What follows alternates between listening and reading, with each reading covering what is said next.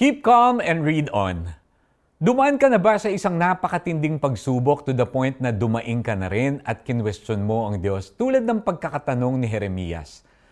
Dumaing si Jeremias sa Diyos dahil sa dami ng kalaban niyang nanlalait sa kanya. The way he questioned God definitely sounds desperate. Kung ikaw ay dumaan o dumadaan sa ganitong sitwasyon, siguradong makaka-relate ka sa paghihirap na sinasabi ni Jeremias. But as always, God has a solution. Those trying times when we think there's no end to our suffering, those dark moments when we can't see the end of the tunnel, palaging may sagot ang Panginoon. Sagot na nagbibigay kasiguraduhan sa atin na siya ay nakikinig at tayo ay kanyang tutulungan. Let's keep calm and read on. Ano nga ba ang mga sumunod sa verse 18? This is what the Lord says in verses 19 and 20. Kung manunumbalik ka, tatanggapin kita at muli kitang gagawing lingkod ko. Kung magsasalita ka ng mga bagay na may kabuluhan at hindi ng walang kabuluhan, muli kitang gagawing propeta. Lalapit sa iyo mga tao at hindi ikaw ang lalapit sa kanila.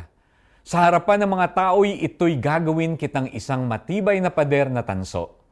Lalabanan kanila ngunit hindi sila magtatagumpay sapagkat ako'y sasa iyo upang ingatan ka at panatilihing ligtas. What an assurance that our Lord is faithful and all-powerful. He can indeed turn our mourning into dancing, our sorrow into joy. He did not only promise to take us out of the ordeal, but He also guaranteed our acceptance, promotion, and protection. And to reinforce this promise of His to Jeremiah and to yours as well, read on. Ililigtas kita sa kamay ng masasama at iingatan laban sa mararahas. Let's pray. Ama naming makapangyarihan, sa mga panahong ako ay lugmok dahil sa mga pagsubok, ipaalala ninyo sa akin ang inyong mga pangako.